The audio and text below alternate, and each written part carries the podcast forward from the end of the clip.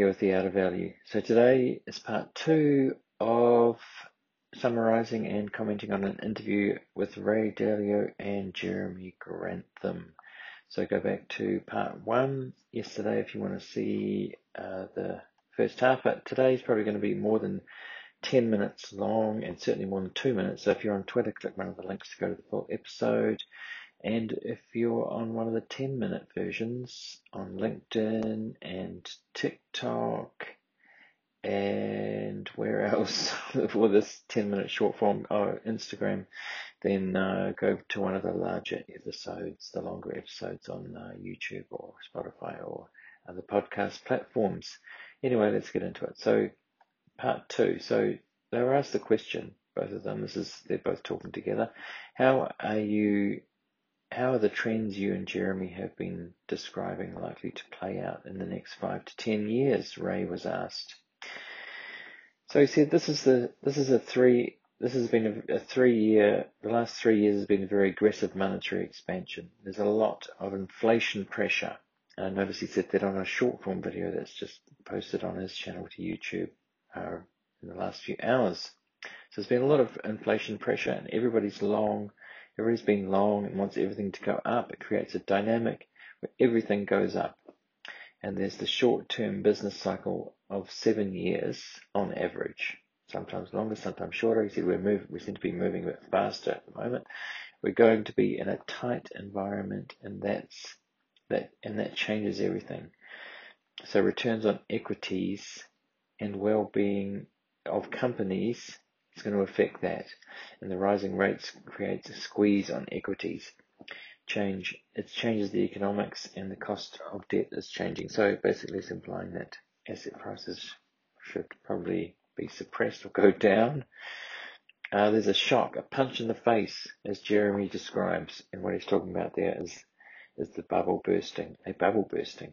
He's not as explicit as Jeremy when he's talking about bubbles, but he does definitely seem to see it because that's what Jeremy just described a bubble bursting, a big one. So he says uh, there's thing, things everyone believes in that tech companies, like in the tech bubble, and they're getting hammered. So people believe that tech companies were, were the future, they're going to go up.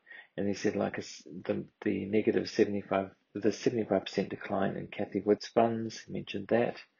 Uh, it, um, and so, but he says companies adapt and, uh, you know, corporations adapt when times change and we're just at the beginning of that.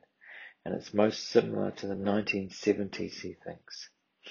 And Jeremy Grantham says something similar to that, that first the bubble bursting and then he thinks we're going to an environment similar to the 1970s. So Ray says this, the 22, the 2022 election will have a big impact, he thinks. He talked yesterday about he thinks geopolitics and politics will have a bigger impact than economics or an impact on economics over the next period of time. He thinks that we'll see a greater political extremism. Uh, moderates are leaving. There are lots of populists, both from the left and the right, and there's a risk that the system is in jeopardy because of extremism and people not accepting losing, like losing the election. That's what happened last time, right? And he sees that in the Euro, a risk in the US and Europe is in the same, is in that position. So, you know, pretty, not very, pretty pessimistic there, you'd have to say. It will, it will be important to diversify well in terms of investing, he thinks, and to be long and short different assets in order to that perform well in that environment, like an inflationary environment and a low asset growth environment. So then they turn to Jeremy and ask him, uh, we have a market today that feels superficially like 2000, he says. I think that it's going to play out initially like 2000. The bust that happened in 2000 was quite a long bear market after that. Unfortunately, I think it's going to phase into the 1970s and the deflationary effects on the economy and the stock market will result in a longer, a world rather like the 1970s in which all assets will be priced lower than they are today. So they're both kind of on the same page there. So what he says about inflation is that I agree with Ray that monetary policy and general Fed overstimulus for 35 years, the war and COVID, all three influences that guarantee we have we have a problem in the short and medium term. But he says what worries him is the longer term inflation worries. We are running out of people in China and the US, the developed world, all will be squeezed for labour. So he talks about this is talking about population decline here, or not replacement rate. We have a scarcity in developing eh, developing in resources as well. So he's talking about population decline in developing and in China as well, Europe, US, and uh, resources, but also at the same time there's resource scarcity. So we're digging we're digging deeper oil wells. We uh, the the iron ore is not the quality of iron ore is going down. Uh, didn't know that. The first the the so the quality one's the first to go. Said for a hundred years, tech got ahead of scarcity. Tech, tech, tech got us ahead of scarcity. We are beginning to run out over the over the past twenty years. We are fragile now. Uh, COVID showed that, and the same applies to food. This pressure, price pressure on raw materials, metal, food, and long term, and long term on labour. It feels like a new era in which inflation will be part of the background music, like it was in the 20th century. So there he's talking about scarcity of raw materials continuing, and, you know, tech's got ahead of that every time we thought there was scarcity. This has been happening for hundreds of years. We're coming to the end, resources have run out, and then we find a way to produce more. But he's saying that, you know, you can agree or disagree with that. I tend to think tech, mate, efficiency, tech sustainability, but he's into that too, as he as he does explain later. He's one of the biggest area areas he's focusing on investing in climate climate tech.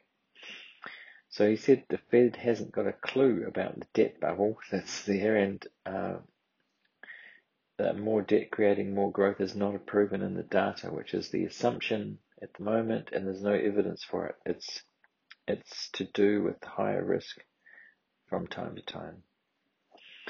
And Ray says reiterates, you might have heard this before, cash is trash. Still thinks cash is trash. the inflation environment, bonds and debt aren't going to be good, he thinks. Claims of financial assets, claims on financial assets. So you're talking about financial assets not being real, like it's not being like money. It's just a claim on. If you've got an appreciating asset, there's a claim on that. It could go down. So he said, uh, he said, prepare yourself, position yourselves for inflation and assets going down. And I put and, and assets going down. That's my notes because uh, that seems to be the implication. And I agree with Jeremy on commodities. Okay, so they both think there's pressure on commodities. Com- companies adapt to a commodity super cycle. You have to uh, neg- you have to you have negative returns in that environment. He's talking about negative returns, not on commodities, but in general assets. Separate alpha from the beta. He thinks how to create a balanced core portfolio in that environment. So he explains you can reduce risk and uh, raise returns by having inflation by by rising inflation investments, inflation invest, investments that will perform well in an inflationary environment. He's talking about that's largely missing from portfolios now. He thinks, and we should be very well diversified. That's what he's uh, recommending. It's not my recommendation, not uh, not investment advice. This is just entertainment. So the, the social and political conflicts will be a big investment thing in coming years, he thinks. Uh, we need places with good income statements and balance sheets, places meaning companies and countries, so that they will, can weather weather those things. I don't think he might mean weather the storm, but he doesn't come out and say that. And they also and also civil and and they are civil with each other. So sort of say he's talking about sort of safe places really internal conflict and bad finances are going to be defining characteristics of where to invest uh, or even where to be physically. So he's pretty pessimistic about geopolitical environment. I mean, he even mentioned a war at one point, you know, like possibility of that. Am I going to take, I, am I going to have a risk of being in an international war? There we go.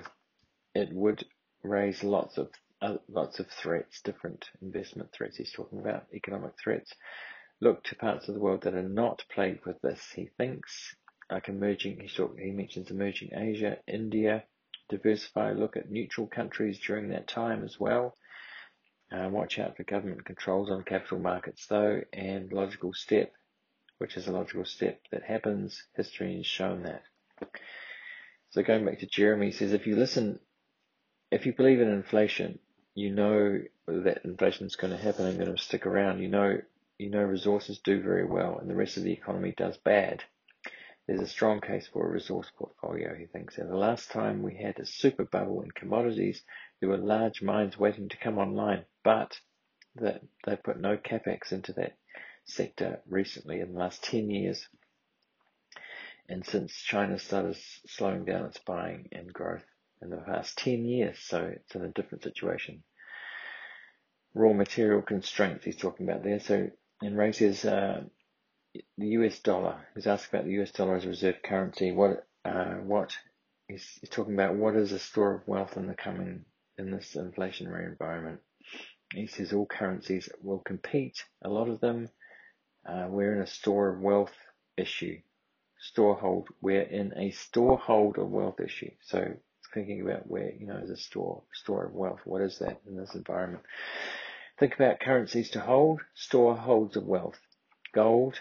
He talks about gold for a while, saying gold is an overlay and insurance, only, only an insurance policy. In war, it's the only asset that's not someone else's liability. So it's like a thing in itself, store an actual store of wealth that's not based on debt or credit. It is it is international and tried and true, can be moved around. It's a hedge. As a hedge, it's good, but not as a core asset. And he talks about 15% of the portfolio being in gold, which is got quite high. I would have thought. I've pretty much heard him in, in earlier times talking about 10%, but maybe he's gone up to 15.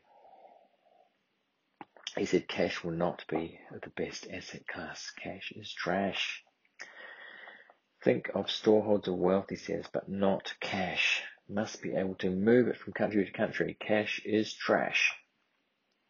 So Jeremy talks about climate change, his investing in climate change. He says, obviously, gas, oil and gas are unsustainable, and uh, he talks about reading reading history of the rise and fall of civilizations over thousands of years, and there are about and there are five to six major reasons they happen, including overburdening the environment. Complexity is another one. Too much complexity, uh, which all complexity is very is energy intensive, is what we have, kind of have now. And the current global civilization checks off all, every, almost every one of these five or six things. So pretty pessimistic. He says humans appeared to be hardwired for, to self-destruct. We will expand to fill the, the uh, space available. But he does say, you know, more optimistically, we've got some escape clauses from this. Uh, and one of them is choosing to have fewer children, which we're doing about population sort of not replacement. We're way down on the replacement rate in places like Europe, Japan, Taiwan, China, and that's a necessary condition for sustainability. So on the one hand, it's he, he was saying before, economically it's a stress. It's uh, not great economically in terms of economic growth, but it's good for sustainability. So he's saying also the speed of our science is also a good factor. We're trying to compound to an, on, a, on a finite planet, and but he says there is a whiff of the infinite that we have in technology such as fusion and green, you know, green tech um, uh, fusion of you know energy that will never run down, abundance of energy, and that it's cheap. And geothermal is infinite and green, so these things aren't assured. We don't have enough of them, but there's a possibility of that, and also to energy storage to go along with that, which basically is batteries. And I know he's invested in a battery company. Um, and so energy to store energy storage to go with renewables. If we can get the cost down and mix it with solar and wind, the time it takes to get there will be will be the problem though. So if we can get there in time with climate change looming without having too much damage or irreparable damage, So Jeremy has a foundation for climate, uh, and he finds that an exciting area that he's working on uh, and investments in. And we have to look at growth that's sustainable versus not. And he thinks that's kind of been the biggest areas in the coming decades. And I, I actually agree with that, even if it's even if prices are elevated or have been the last few years, it's it's got to be. It is. I mean, it's just it's got such a huge tailwind. And he talks about EVs versus uh, ICE vehicles, combustion engine vehicles, and fossil fuels versus renewables. So, you know, these ICE vehicles and fossil fuels are kind of sunset, even though we'll keep using we we'll probably keep using them just because the whole, you know the whole world runs on it, but progressively changing over transition. I mean, it's got great tailwinds. So that's it for the interview. That's all. So uh, if you found any value on this, like and subscribe wherever, get notifications, and join me on Twitter at the Art of Value. Okay, hope you enjoyed that. See you next.